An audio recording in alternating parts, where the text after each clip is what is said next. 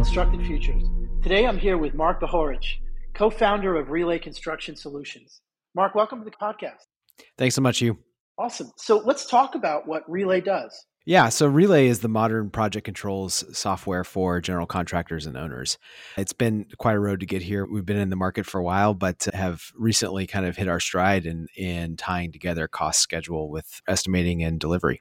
Well, you put your finger on what I was going to ask, which is when you say project controls, a lot of people will know what that means, but I'll bet you that's a definition that might slide around a little bit. When you say it, what do you mean?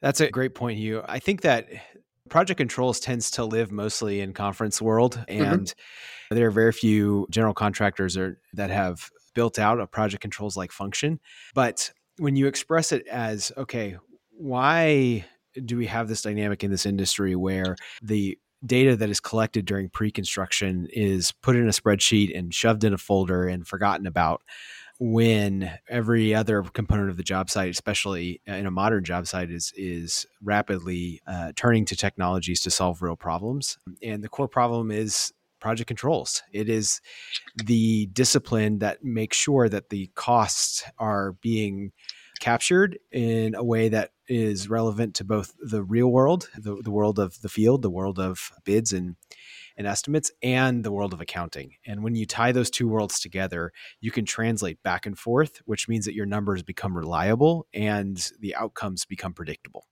You know what's funny? I was having a conversation with a big GC literally yesterday where they were asking about CSI standards. Specifically, sure. they were asking about master format and OmniClass. And their core problem, it's, I did not do this on purpose, I promise they were like, we've got our project numbers and we've got our accounting numbers, and we have all sorts of trouble making the two happen. Is that a lot of what you guys help with? Yeah, it it is. And we started down this road really focused on the bid management part of the problem because we thought to ourselves, hey, this is really the first major gap between an estimate in pre-construction and the market. And then there's another gap between writing contracts and then delivery. But we realized that the technologies that we wrote and developed specifically for managing bids were applicable to linking together the entire world of pre-construction with that of delivery.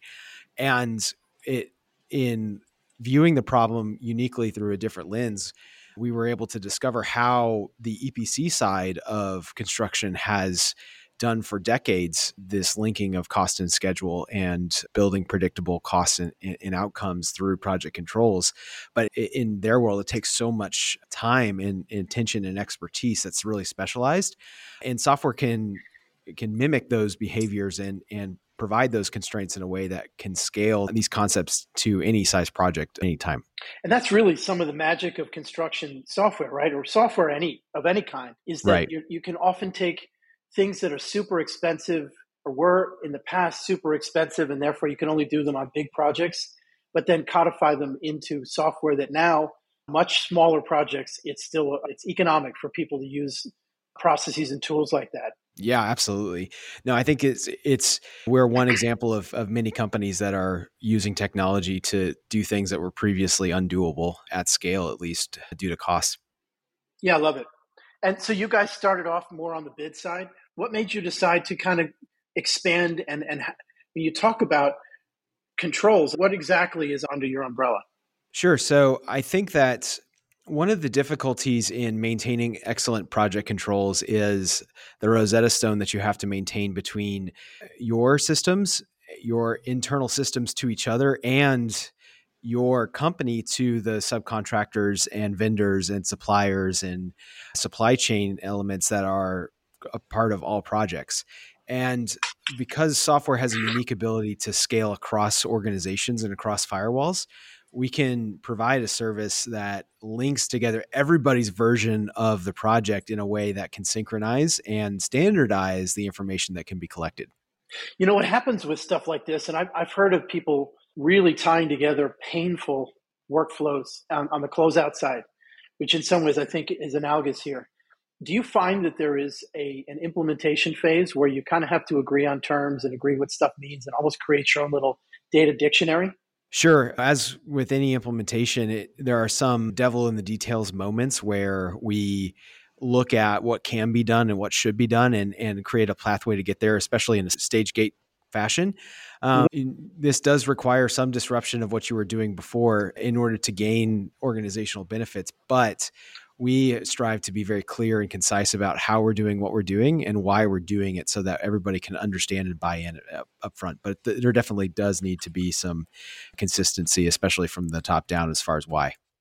It feels like it's a pain in the neck the first time you do it, but then you've done it once. So then right. for the next project, all right, there may be a different kind of bathroom or some other details that weren't covered the first time, but you've learned how to do it and you've got your dictionary started. So it's a bit of an investment up front the reality is adopting any technology is a bit of an investment up front.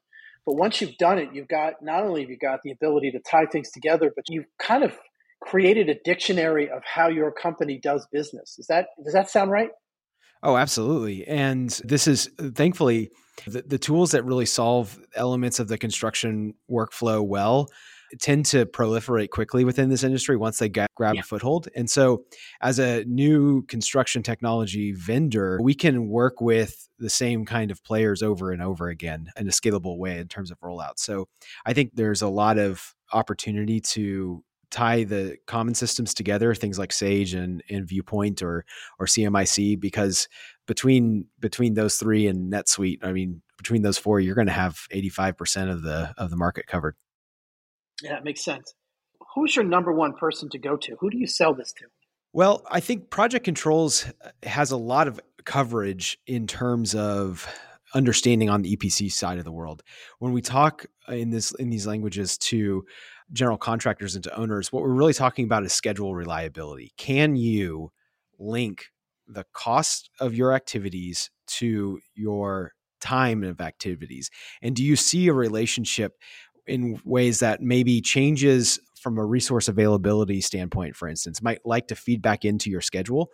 And we do this naturally when we're just managing a job site in person, but translating the impacts of certain choices becomes hard unless you have a consistent way of viewing the world. And so when we use terms like earn value management on the EPC side, everybody understands yes, well, you got to generate a baseline of progress, you've got to set a, baseline quantity estimate, and you've got to progress against that quantity estimate.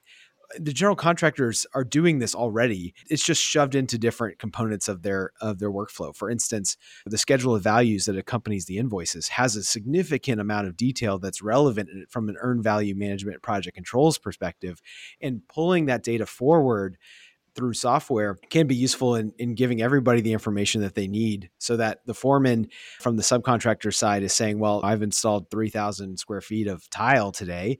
And that can immediately be translated into a percent complete rather than somebody sticking their thumb in the air saying, Well, I think this scope is about 25 or 50% complete.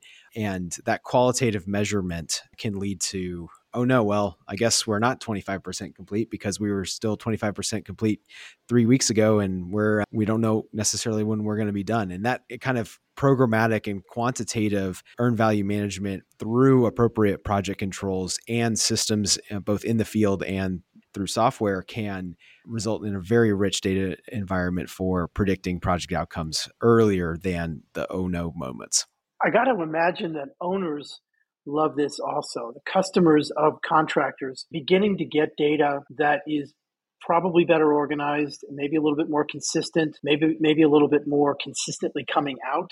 That's got to be great for them to know too, because at the end of the day, they want their buildings built by a motivated, well-run contractor. So things like this, the finance side is also their language more than it than construction is usually. So being able to see that they've got a solid project controls system has got to be a, a selling point. Oh, certainly. I think, but the first thing that we get when we talk to an owner is like, all of this sounds great. I really want predictable project outcomes. I really want reliable project information. But how do I get my GCs to use this? How do they get their subs to use this? And the reality is that project performance is a pain point regardless of who you are in the field. And mm-hmm rather than ripping and replacing huge chunks of, of systems, we can lay on top of the data that's already project wide. Mm-hmm. Uh, and we can use the systems and processes these guys are already following and reinterpret that data in a new light so that owners get the control and visibility they want without causing onerous restrictions on the GCs if that's the if that's the goal. Love that. The other thing it obviously provides is analytics, where you can look at your data in, in new ways, right? You can you can chop it up differently, run stats against it. Sure. How do you find people using that? So the control part of project controls is really my number is what I think it is, and it's always that number across every project. That's fundamentally what you're doing. So when you are looking at, well, what projects are similar? How long do they typically take? Who typically is involved? How do they typically break up the work? How often am I wrong on my estimates of how often, how long this is ready to complete? How often do weather events impact my my availability? How often do delayed supply chain events impact my availability? All of these things are actually bundled inside the master schedule of a of a general contractor. And we can unlock by simply making sure that we can call a spade a spade and an apple an apple and I can identify what is an apple and what is a spade using just the numbers because I've got appropriate project controls. And are you finding that there's big ahas, some of them not always great? I give you an example. I've heard a couple of times people have done analyses of predictions for how long something will take. It's usually about time, but also money. And they're often really wildly off. Are you finding that people are saying, oh, wow, okay, our, our prediction error is 50% or 20, a meaningful percent, and that it, it oh, changes oh, yeah. the way they start to make those predictions? Absolutely. We were talking with the uh, CFO of a large a large electrical subcontractor and they were able to uncover that they were mispricing the cost of their undergrounds by 50% and because they uncovered this, you know, after the fact, they had no record of how long that assumption and mistake has been causing a margin fade in their business. Such a big point. I remember there was another conversation I had a couple years ago with a contractor, believe it or not, in Australia and when they had started doing something not as rigorous as what you're talking about, but just implementing better data, they stopped doing certain things. They oh, had oh, yeah. a number of, of, of, of, developers that they worked with who were repeat customers that they always lost money on, and they didn't all the way know that. So they, they, I think they stopped one business line, one kind of building type, but also some partners that they had deep relationships with were never economic. And it's really amazing how you hear about low margins and it's like, well, where is that margin or margin erosion? And some of it's going to be doing jobs that you, you don't fully understand how you're making the money, when you're making it, and so on. So this is really, really kind of an exciting way of looking at the business. Yeah, I mean, all of these things actually boil down to as simple as it sounds, like a, a, consistent level of detail. When you roll all of your estimates up into a single cost account by trade, and all you know is that you're close to overspending your budget or you've overspent your budget so you use contingency. Well why did i overspend my budget? Well so and so dot dot dot dot dot dot dot stuff.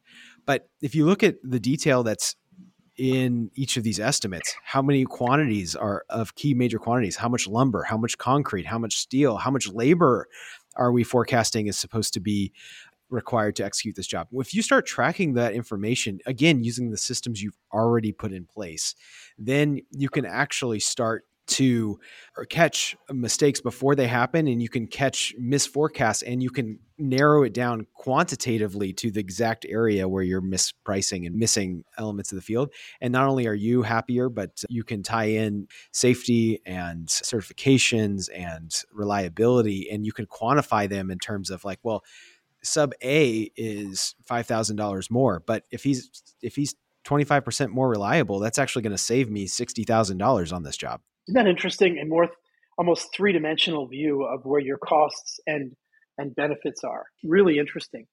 And do you find that rather than this being a pain in the neck for people that are using it, you're actually leveraging their experience and intuition and giving them a better tool where they can apply it? So they're not coming up with a story for why we're over, but they're saying, well, no, I'm, I'm looking at the data and now I understand it better. It feels like this would be really empowering for people that have, that have been doing this for 20 years.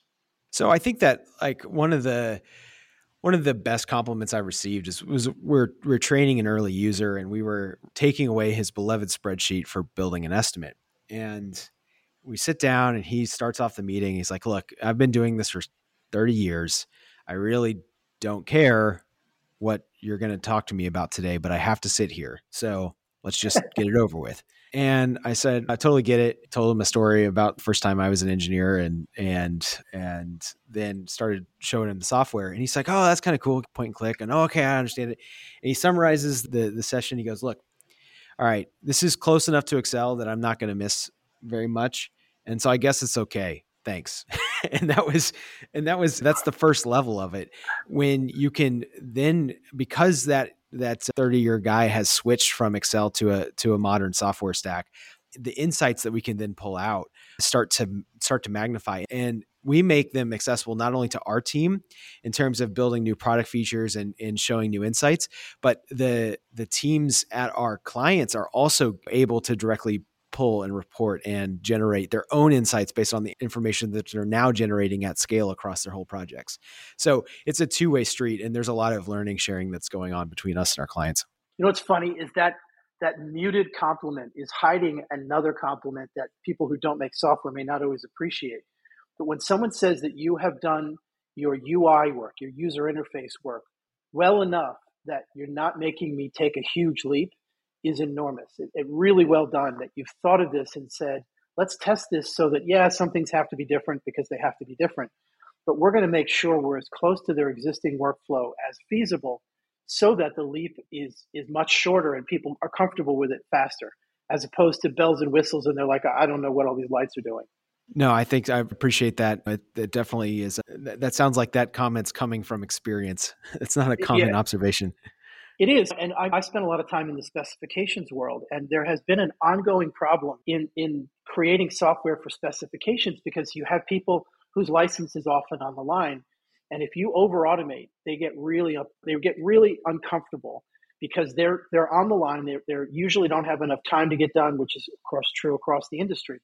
But if you automate incorrectly or you you change the UI too quickly, people are saying, I don't have control of my risk the way I did before because I've been doing this for 20 years or 30 years to the point you made a moment ago. And I really know how to check quickly to make sure I've got the four corners of this document understood. And if yeah. you change that, people are like, I, I don't know, I don't know where to find things and I don't have time to learn. And oh my gosh, you've automated things. What are you automating? Like, what are you creating that's gonna that I'm gonna be responsible for later? So the fact that you've really closed the gap as much as possible, so people are like, no, no, I understand the risk that is or is not being created here, and I know how to get wrap my arms around it and feel comfortable. It's a big deal in this industry generally, and, and I think when you're talking about finance and numbers, it's obviously got an added element of, of risk. That's a good point. I think that something as simple as a as a new right click menu. Who changed this number? and can I call them and follow up with them and figure out why it's why it was changed? That kind of a workflow is almost impossible in a Microsoft Excel based world. And so when you replace that you get a whole lot of goodies right out of the gate that we can offer for comfort. And then being able to show the the audit trail of information from where our system and where it goes and who it's passing through and what functions are running so that you can have reliable calculations in a way that previously would have been very difficult to execute and not only do that for the large guys and the large projects but also bring that same computing horsepower and that same process to a guy that's got a license of sage and trying to to piece things together and, and get a handle on his costs. Like we can be there for everyone throughout this this project lifecycle and our hearts really to scale down this mind-numbing painful task of figuring out where all the all the margin goes at the end of a project and bring all of that work up front so you can have reliability throughout your project lifecycle. That's awesome. So talk to me about what it's like to implement. So someone says, "You know what? I really like what Relay does. We want to try it or we want to we want to implement." What's that look like? So I think that the hardest thing to get people to understand is how important it is to control the level of detail. And so we can match what they're currently doing in Excel. If they're using a system like WinEst and they're pulling in their estimates, we can show them visually how those numbers are tying to the subcontractors. We can bring people inside the fold and outside the fold. So a subcontractor might start as a bidder, but you can bring him on the execution side of the project as as you reach delivery and making people aware of the systems and softwares they're already using is the is the most time intensive part. Replacing a spreadsheet matching their current level of detail is one thing but uh, getting them to understand how the f- consistent and clean and uninterrupted flow of data throughout their entire process can really change their ability to evaluate this is it, it tends to be what we spend most of our time talking about. And so we we roll out in a 30 60 90 day plan mm-hmm. uh, where 30 days you're up and running matching your current life cycle. 60 days we're showing you some things that we can extend that to and some other systems that are inside your inside your ecosystem that we can start to pull and extract data from and then we start daydreaming from there. And we periodically check back in. We're recycling learnings from both our team and, and our clients so that everybody's really kind of leveling up their game following the same kind of pathways that's really interesting. So you're saying in about a month, we're working. In about two months, we start to explore things you didn't know you could do. And three months out, you're really starting to look at, at where you can implement some of these new things and, and start to think about changing the business. You're not asking people to stop everything and let's let's go a whole new direction, but you're easing them in over the course of 90 days from it's working to new things and then and then thinking about implementing. That's really that's really cool. Very heavy customer success, it sounds like. Well, we we started this company with a former estimator from McCarthy, and he was my co-founder Adam. He was just adamant about like the brain damage he personally suffered trying to make sure that all this formulas calculated correctly in a spreadsheet. But then he would go out in the field and he would learn, he would see how things are being done, and like there there's just a human element there that can be amplified or eh, like in a positive direction or in a negative direction by the improper implementation of technology. And so part of our mission is making sure that we really understand and rather than have people bite off the whole elephant all at once that we kind of establish that roadmap to bite it off together and that we're doing it kind of hand by hand side by side with them because that's where our next innovation is going to come from. It's going to come from that uh, light bulb, that aha moment when somebody says, "Oh, now that you're doing X, Y, and Z, could you just pull this in too?" Because if I could see dot dot dot, and that's that that those are our favorite conversations, and you only get those through being close to your clients. Yeah, that makes a lot of sense. I mean, the the classic example of that, of course, is founder led sales as a general point, right? Is it that you, the, the people that thought up the product and have been there in the trenches building it need to hear from customers for at least the first couple of years. And you've kind of taken that to another level. Well, we've got a great team around us and we're growing. We've been fortunate to to really find a, a problem that we're learning how to talk about better. And like all early stage companies, right? It's uh, product market fit is both what you can do, how you can talk about it, and then what that means to your clients. And and we really see this as a as as an all hands type type system, and we're grateful to be in the spaces we are. Yeah, love it. So as you think about where you're going next, um, what do you think is is how the obvious place for you to continue to grow and continue to develop? Great question. I think that there are a lot of data vacuums, not only internally between project setup as you're pursuing projects and then as you're starting to estimate those projects and then as you're starting to deliver those projects those are a lot of gaps and they're internal to the clients. What we'd really love to do is kind of take that integrated project delivery legal framework but virtualize it and say no no for these large projects especially the co-ops we can actually be a on the fly virtual data environment where we can pull the relevant information from inside all of these systems and tie it together in a way that's project centric for the first time and we can do that scalably because everybody's using the same the same systems. And it's a it's a set it up once and watch it work for the next 3 years while you're building these big projects. That would be that would be a really exciting space for us to step into.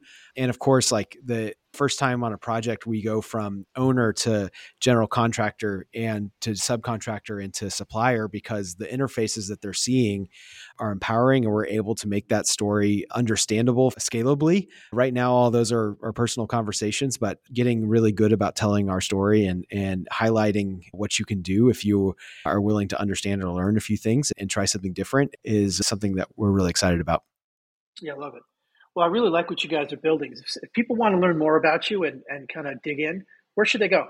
Sure. Well, you're we love to have you on our website, relay.tech. And you can always reach out to me, Mark at relay.tech, or my co-founder Adam at relay.tech. And I think those links are in the show notes. And and if anything, I love challenges. So if if there's somebody out there that's like, well, you've never seen dot dot dot dot dot, like I want to know about it. And uh, we can put a dinner on the line or a nice bottle of wine or whatever uh, whatever stakes make sense and let's let's get after it. Love it. Well, Mark, thank you for being on the podcast. I love what you guys are up to and, and look forward to seeing more. Thanks, Hugh. I really appreciate what you're doing for the industry.